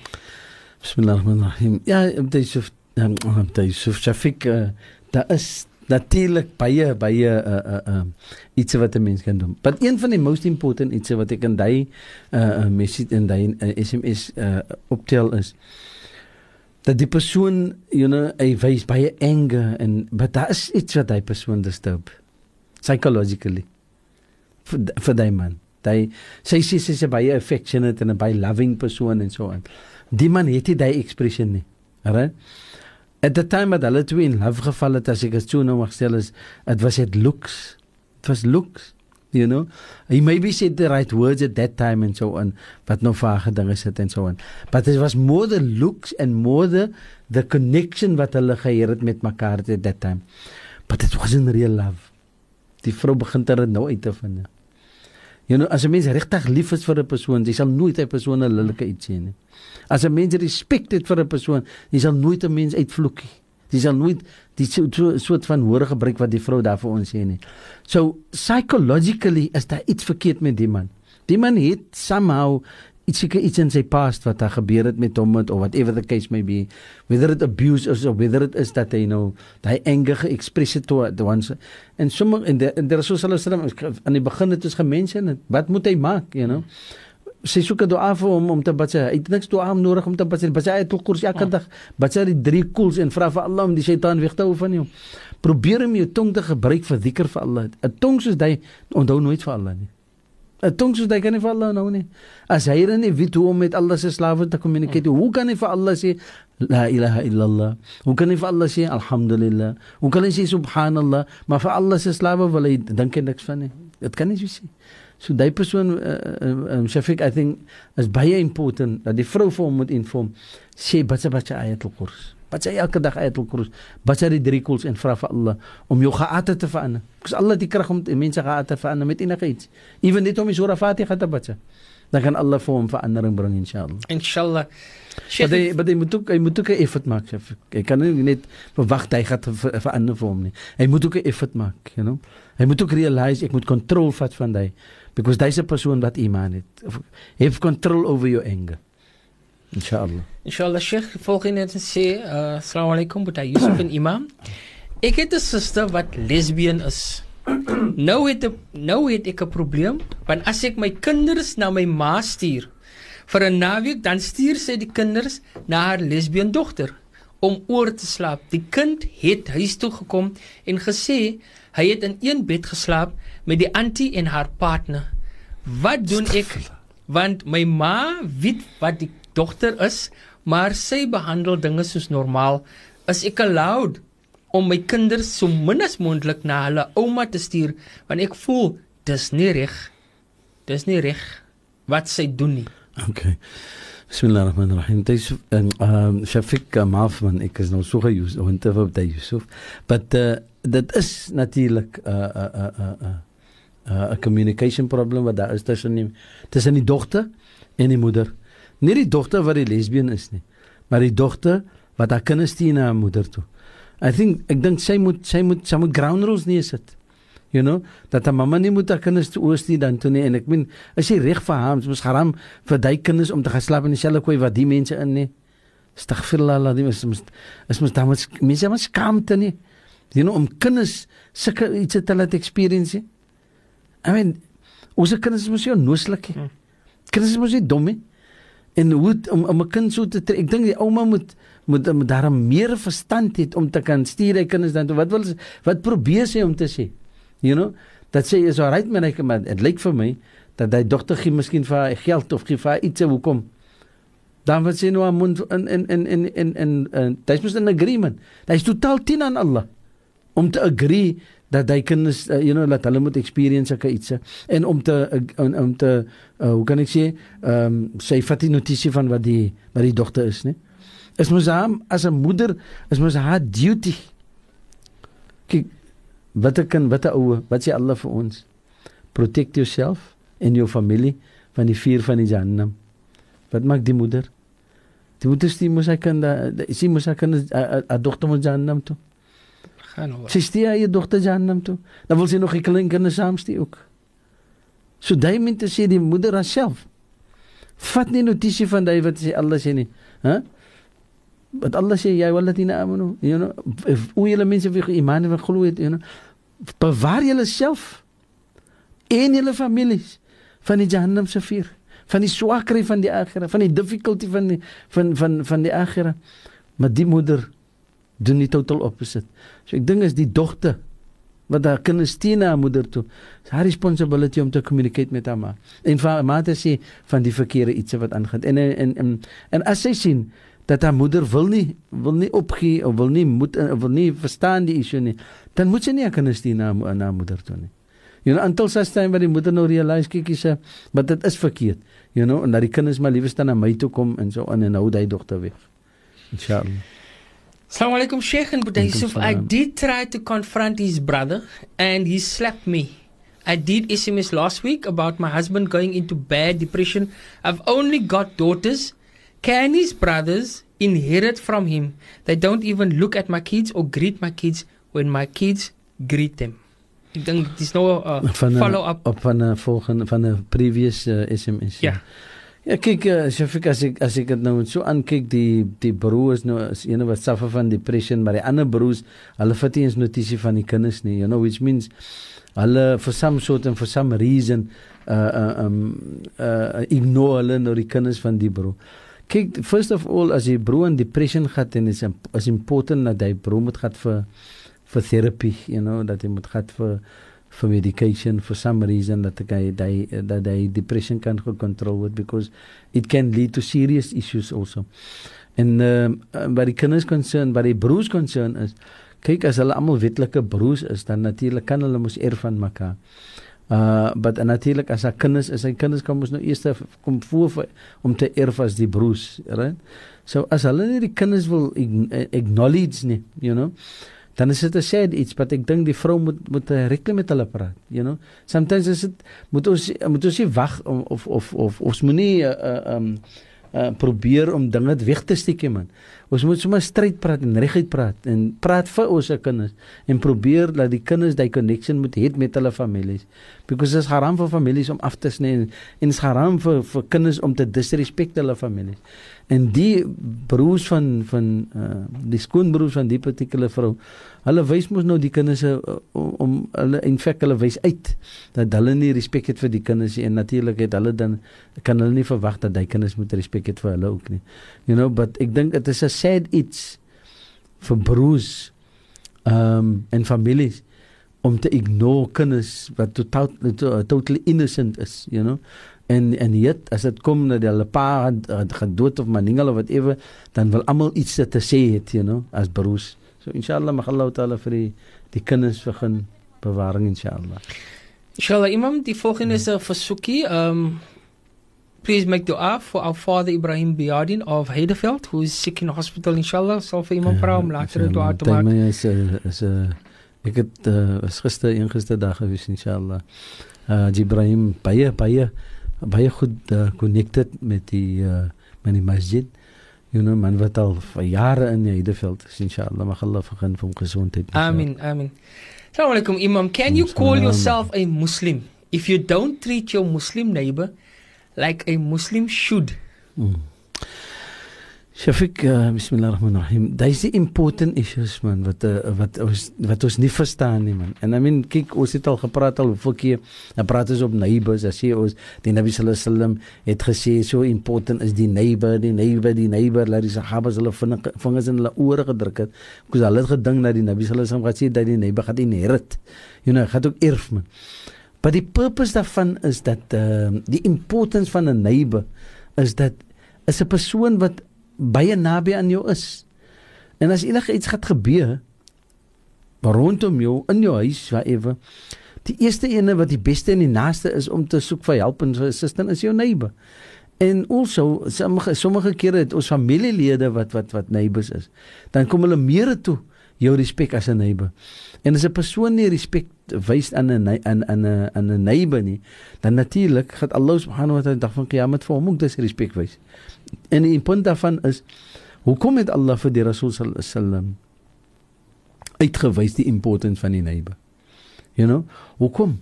For the simple reason dat hy is 'n persoon wat 'n liewe saam met jou in daai domein in daai area in. En as jy moet elke dag huis toe kom en natuurlik uh, uh, mense gaan mense mense wil nie vir jou groetie Oh, mense het maar altyd iets om te sê. Man se vullis blik staan nie elke keer in die pad en daar's maar altyd iets man, you know. Es moet jy lekker lewe nie. Dan wat gaan gebeur? Dan wil jy nie in daai area wees nie. Right? En so Rasul sallallahu alaihi wasallam vir ons kom leer die importance van daai neighbor, you know. En dat uh, as hy moet kan geërf het, dat hy 'n neighbor geërf. Because daai is die importance van hom in jou in jou in in jou lewe as 'n moslim. You know, nou as jy jou familie is, as jy nog meer important. As jou broer is, is nog meer important. As dit jou mamma en jou bee is, is nog meer important. So your communication met daai persoon is by is vital, you know? Is vital waar Allah en sy Rasul kan sien. So 'n mens wat nie wat nie goed is met sy neighbor nie, right? Allah het vir hom wys die dag van Kiyama.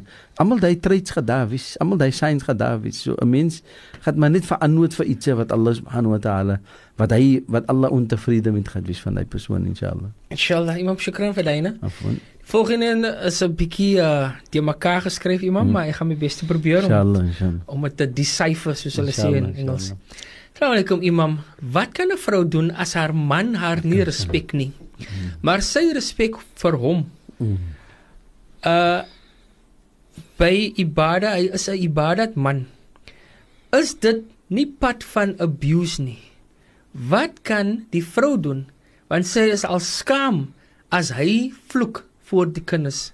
Hy het niks respek vir sy kinders nie. Maar sy ibadat man. Bismillahirrahmanirrahim.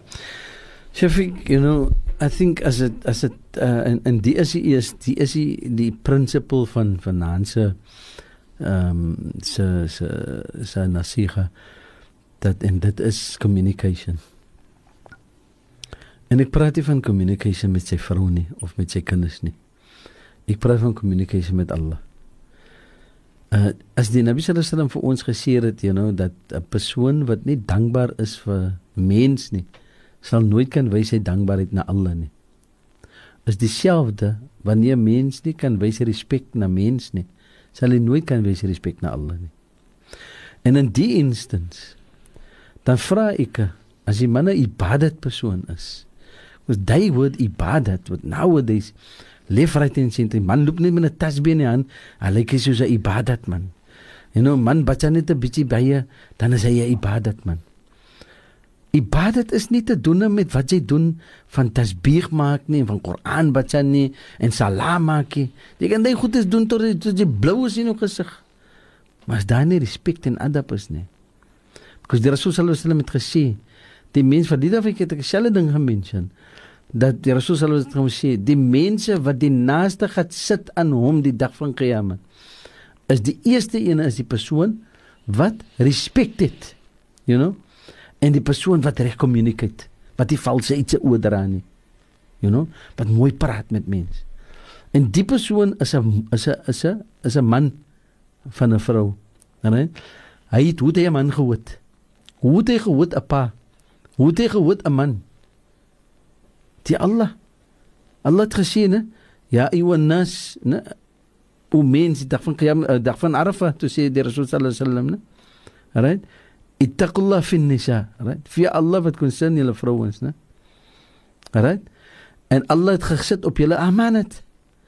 فتشي أمانة رايت فتكون سني لفروانس واستحللتم فروجهن بكلمه الله. ان الله يتخخن يلا اكسسنا داي فروانس met die naam van Allah, met Allah se woorde, met Allah se prate, met Allah se naam, met die heiligheid van Allah. En dis 'n man wat totaal disrespek het vir sy vrou en kinders. Dan hoe kan hy dan respek het vir Allah? So daai ibadat wat daai man maak of wat ons nou kool of wat die vrou nou sê hy's 'n ibadat vrou dit is om vir mense te wees. Allah vir hom terug gee En Allah het sê gaan soek jy die woord by daai mense wat dit voorgewys het. Sy moes maar sien toe gegaan en vir almal gaan wys en sy moes ook in die masjid ja kan. So jy's 'n goeie man, so jou vrou is 'n slegte vrou, maar jy het vir haar getreat soos niks wat jy by huis gekom het. He. Dan gaan Allah vir jou sê gaan soek jy die woord by daai mense. En ons sal eers sien die value van ons ibadat effek wanneer ons reg glo aan Allah. And I think die hele probleem met ons lewensaard vandag is ons het nie 'n proper communication met Allah nie. Ons praat jy van Telkom. Mm. Chelsea en almal die ander soorte goed is 'n uh, uh, uh, Vodacom en almal die goed. Dis die communication nie. Dis hier die netwerk wat jy soek nie. Baie van ons sê die netwerk is om salat te maak en dit goed en, en, en met Allah subhanahu wa ta'ala te communicate. Dis nie van daai nie, chef. Dis iets dieper as daai. En, en net vroeër het ons gepraat van salat en so aan. En ek het vir jou gesê dat even die salat self, daar's 'n dieper iets in daai salat. Because while jy in daai salat is, dan maak Allah die deure van communication oop vir jou because jy wil access die dieper side van Allah subhanahu wa ta'ala. Gaan Allah. Ons until such time 'n ordinary persoon, 'n mond 'n mond, 'n tong wat wat wat wat wat om beskofte woorde gebruik om te praat met sy vrou en kinders sal nooit haal daai level om regtig in, in communication met Allah te wees nie. So daai ibadat wat daai man daar doen, mag Allah Taala dit aanneem inshallah. Amen. Maar as hy nie gaan communicate reg met sy vrou en kinders nie en hy het respek vir hulle nie, dan is dit ook maar net 'n show. Ons is nou weer terug na die breek.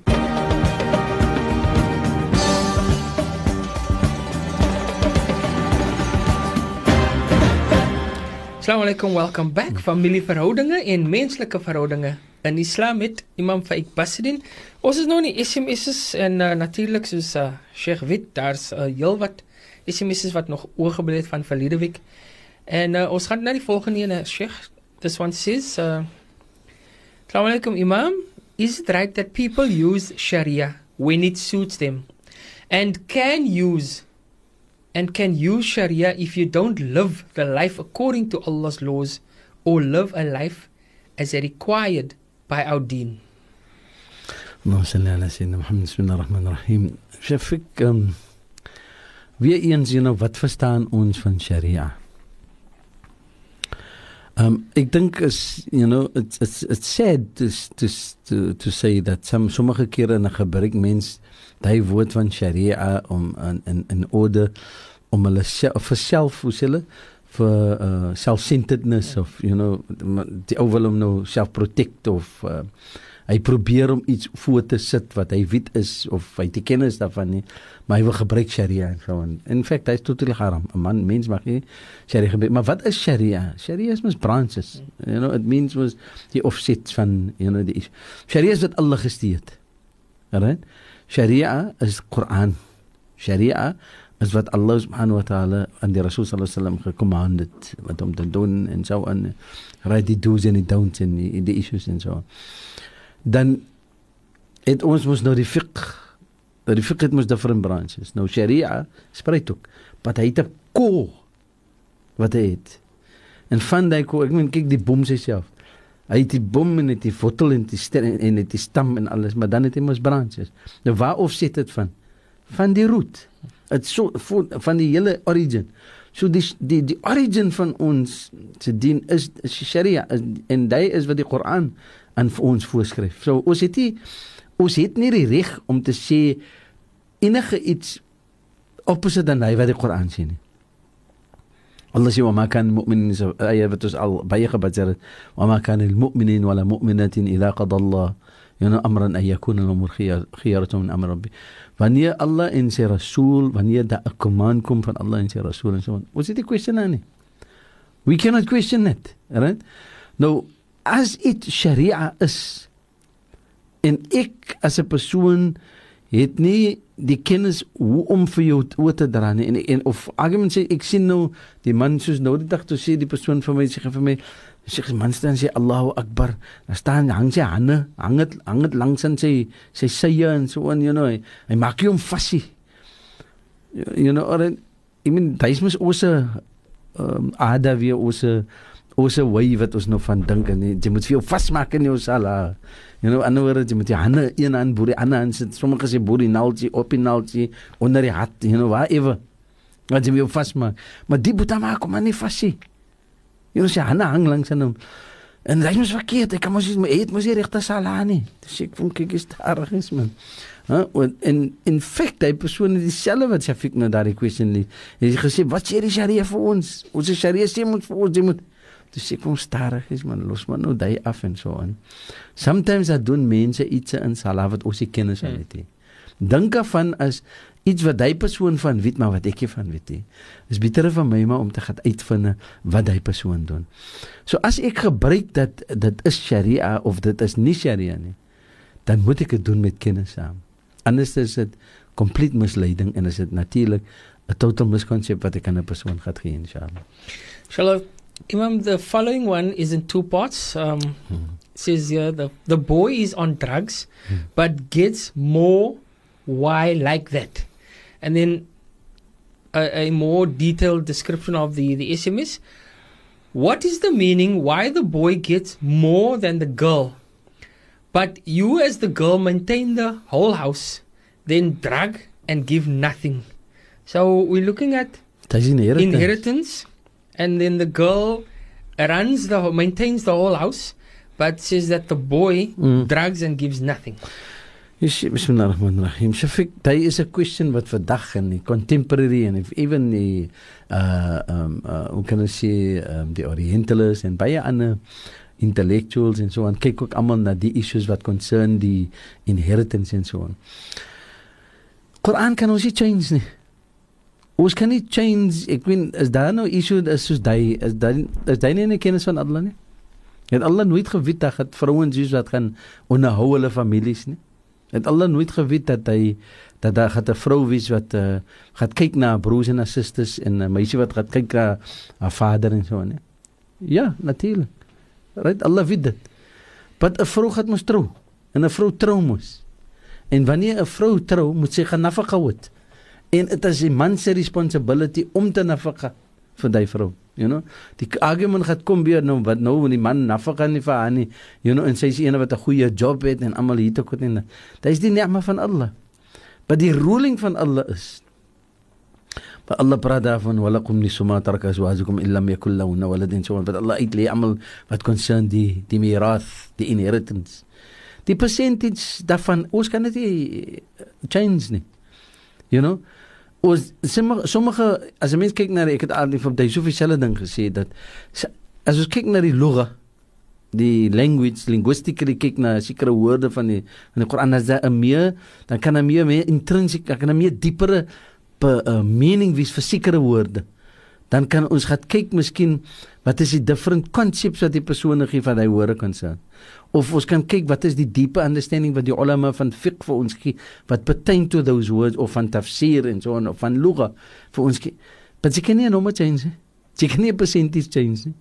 You know as Allah gesê het dat die boy kry 'n volle sye en die man en die en die, en die meisie kry 'n half sye en so en jy kan nie dit change nie you know?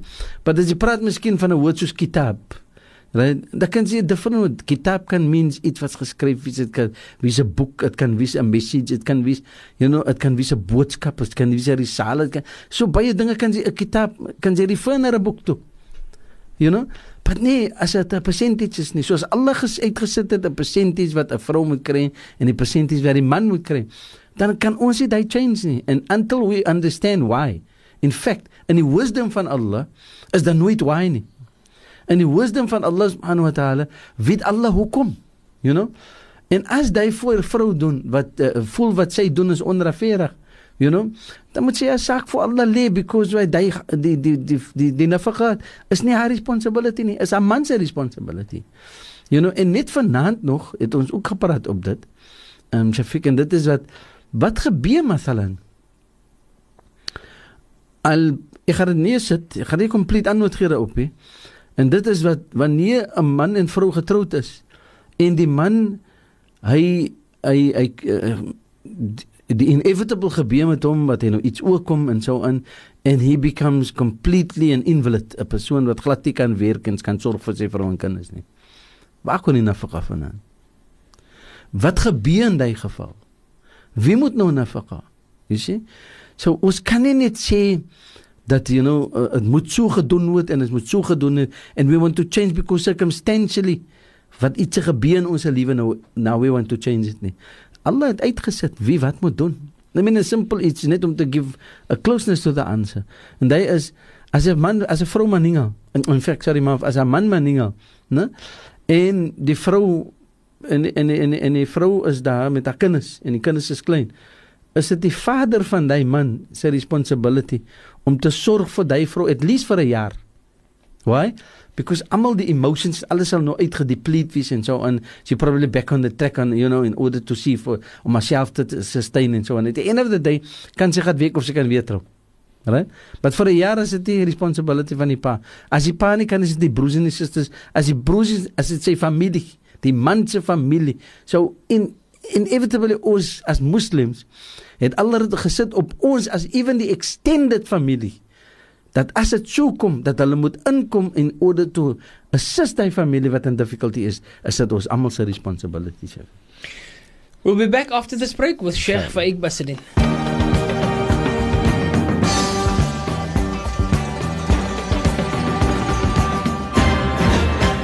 Assalamu alaikum, welcome back. The last few minutes of the program, and uh, of course, with me in studio is none other than Sheikh Faik Basidin. The next uh, SMS Imam says, Assalamu alaikum. I went through that about a son who was on drugs for 12 years. Alhamdulillah, he detoxed. On his own, the only advice I can give to a parent is make you make your make your dua powerful. That is where it ends. Make your dua powerful. Make dua it is powerful. Um, Shafik weer eens ja man, you know, ek sê altyd man, as 'n voorbeeld wat ek altyd gebruik van 'n vrou wat wat wat wat wat gevra het eendag het advies het ook vir haar sien. Wat was 'n bejaarde vrou. En gevra het advies vir die kind wat op drugs is en hy en hy het gesê dat jy nou en hy sê hy sê die hy sê Allah, hy sê vir my, sy sê die ou vrou die die bejaarde vrou sê vir my dat ehm um, imam uh, hy's 'n goeie kind man. Maar dit het hoe dit geval het in die druk sit. Uh, ek weet nie hoe dit gebeur het nie. Die vras my kan ek dua maak kan as Allah my dua aanneem. Ek sê natuurlik Allah het dua aanneem en so aan. Dus ek vir die die beste ding is. Allah kyk Allah kyk extent wat jy wil gaan om dua te maak in jou verlieskap vir Allah. Jy was dan sommer gaan sommer buite kan. Staan na buite kan wanneer almal lê slaap. En dit is tyd om tahajjud te maak. Gaan praat met Allah. Wat is tahajjud? Om te om juhud te maak om te sacrifice, you know, om, om jihad te maak saam met jou slaap en jou sin en wil wat om in ibadat te gaan vir Allah. Dan gaan jy buite kan toe en hy vrou het vir my gesê sy het gegaan. En sy het gestaan onder die maanlig en sy het gesê ja Allah my kind. 'n Ouwe wat nie 'n kind vergooi het nie. Die kind het die verkeerde dinge aangat vang wat sê hier nie sy kan verstoot nie en sy het gekommunikeer met Allah en gevra vir Allah om te kommunikeer saam met hom. Begin vir my dat ek moet kommunikeer met my kind. Dat my kind kan sien vir my in daai communication. En drie dae na daai toe daar verandering in daai kind. En vandag is daai kind completely off the road of of of uh, weg van daai hy se kind wat nie eens kan raak sien sulke iets nie. Completely weg van hy because van die sacrifice van dua. Dua is iets wat baie powerful is, um, Shafiq. But weer eens het ek sê, net soos ons gepraat het van salat, dua is mughul ibad, you know. Dit is die is die brein, you know, is die essence van jou ibada. Right? En en die Nabi sallallahu alaihi wasallam sê die foundation van jou ibada. Right? En hoe moet dit gedoen word? Solid, firm, with conviction. En jy moet maar altyd hê daai connection met Allah. So jou dua wat jy maak met Allah en Allah toe maak, moet sinseer wees. Ek het eendag in die Mekka gestaan toe sê 'n man my, toe sê praat ek sê ook vir my, vra hy my wat maak ek? Sê kom ek drink Zamzam. Toe vra hy vir my, is Arab? Toe sê hy my, drink wat? Toe sê ek vir hom, shifa. Vra ek hom, shifa. Sê sy drink dit en sê ja, wat sê ek moet nou die Allah my nee sal okay man. Toe smile hy so, toe sê hy vir my daar is faida, mos faida. Hy sê moet daar soveel faida daarin en so aan. Toe vra ek vir hom, kom maar net toe sê hy vir my man. As jy drink, né? En jy maak dua, jy vra vir Allah om te om te heal jou body, dan stuur jy daai dua met daai zamzam na die liggaam se dele toe. In jou mind. Drink jy daai elke drie slips as jy sips jy vat. Dan sê jy ja Allah, ja Allah, na my hart ek het 'n swak hart. En stuur jy die dua met daai met die kwessie wat jy vra vir Allah. Stuur dit na jou. Moenie drink nie en klaar, bid ja Allah, ja Allah, nou drink jy dit en klaar weg. Alles moet nie, nee. Stuur dit. Voel die emergence van jou request na Allah toe. Voel dat dit stuur jy na jou liggaam. Jy stuur ek het vir Shafiq dua maak, ek het vra vir Allah om te vir stuur die dua na Shafiq toe. Op die dua is hou ons aan. Kyk die man so aan en dink kyk die wisdom daarvan. You know, die effek wat jy moet hê wanneer jy die dua maak vir daai persoon. Of ek sê ons wat ons dua aan as jy die manie eens amen nie. Hm. Ek gee die persoon nie eens som som ek kan kwaad word as 'n mens dua bid. Ek stop sommer dua net daar. You know, because mense wil amen sê nie. Soos jy, soos jy te sê dat jy wil hê mense moet amen sê nie. But I don't know what is your request. Ek weet nie wat is jou probleem met jy kan mos vir Allah vra. En in daai dua mag miskien nie opbad wees om miskien die iets wees wat jy nodig het, dan kan Allah vir jou gee net deur die amen wat jy gesê. So inshallah die dua is 'n goeie iets wat die persoon wil doen en mag Allah taala aanneem. Die dua wat sy wil maak kan inshallah. Assalamu alaikum Imam. I have two Christian grandchildren. How does it work when I make out my will? Are they included in my will? Two Christian grandchildren and uh Natuurlik, die wat mos nou nie moslim is, jy kan mos nou nie inherit van ons nie, Shafik. Ehm um, as dit is dat die twee kinders is, miskien nou kinders wat nou uh van 'n bietjie van 'n ehm um, uh hoe kan ek sê is is nou miskien van 'n van 'n condition wat hulle nou nie ehm um, 'n goeie te doen staan het nie. En die twee nie moslim kinders, klein kinders van hulle, maak jy miskien assistants. Remember, dat die kinders moet eers die persoon se kinders moet eers erf voor die kleinkinders kan erf. So as die kleinkinders miskien in 'n uh, toestand is van miskien difficulty, sit hulle nou wasie vir hulle. You know, daar's mos 'n derde wat 'n wasie kan wees. En die persoon kan dit gebruik, maar moenie vergeet nie, jou eie kinders is eerste wat moet moet moet erf voordat kleinkinders kan erf. Hulle het mos maar is kyk die uitsetting van die Sharia is mos wie kan almal erf wanneer? Right? En op watter in in watter condition kan hulle erf? So ek kan nie net decide nou nie ek wil vir my twee kinders moet ook my twee kleinkinders moet ook erf nie. Maar hulle is nie. Moslime en hulle is nie moslime dan is dit dan kan ek gee particular vir enige ene kan ek gee in my wasiya whether dit is nou vir um, vir die vir die masjid of vir enige ene wat ek wil gee sommige kere is daar buite egte kind ook en so in you know gee liewerste daar of die beste iets is Shafik. Moenie wag vir inheritance nie.